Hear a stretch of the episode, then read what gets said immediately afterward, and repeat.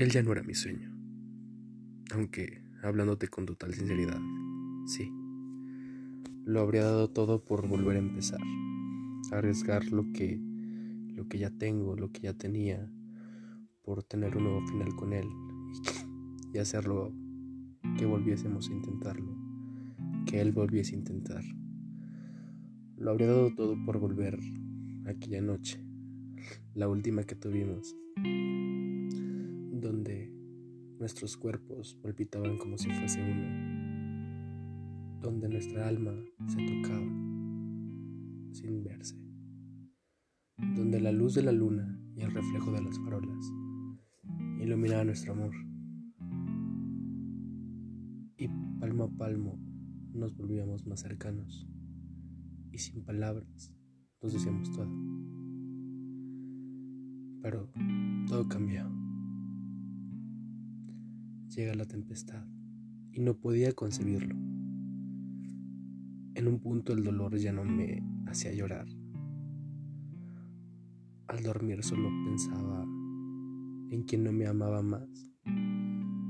Yo estaba seco, seco de lágrimas y seco del alma. No sabía qué hacer de mi vida. Lo recordaba, era inestable.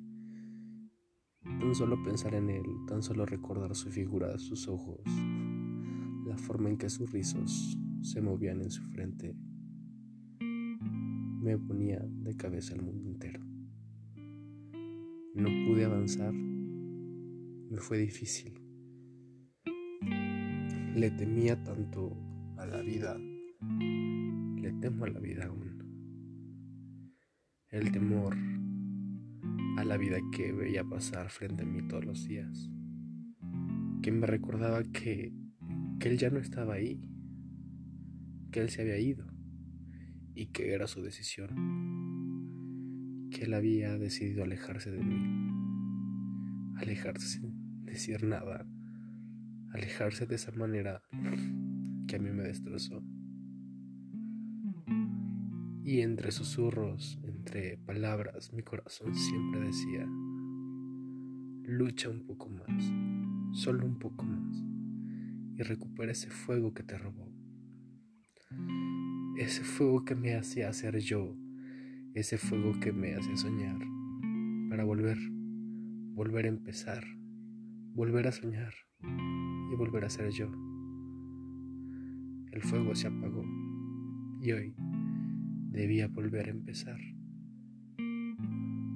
Tenía que volver a ser yo. Y a ser el yo reconociendo que él ya no estaba. A ser el yo antes y después de él.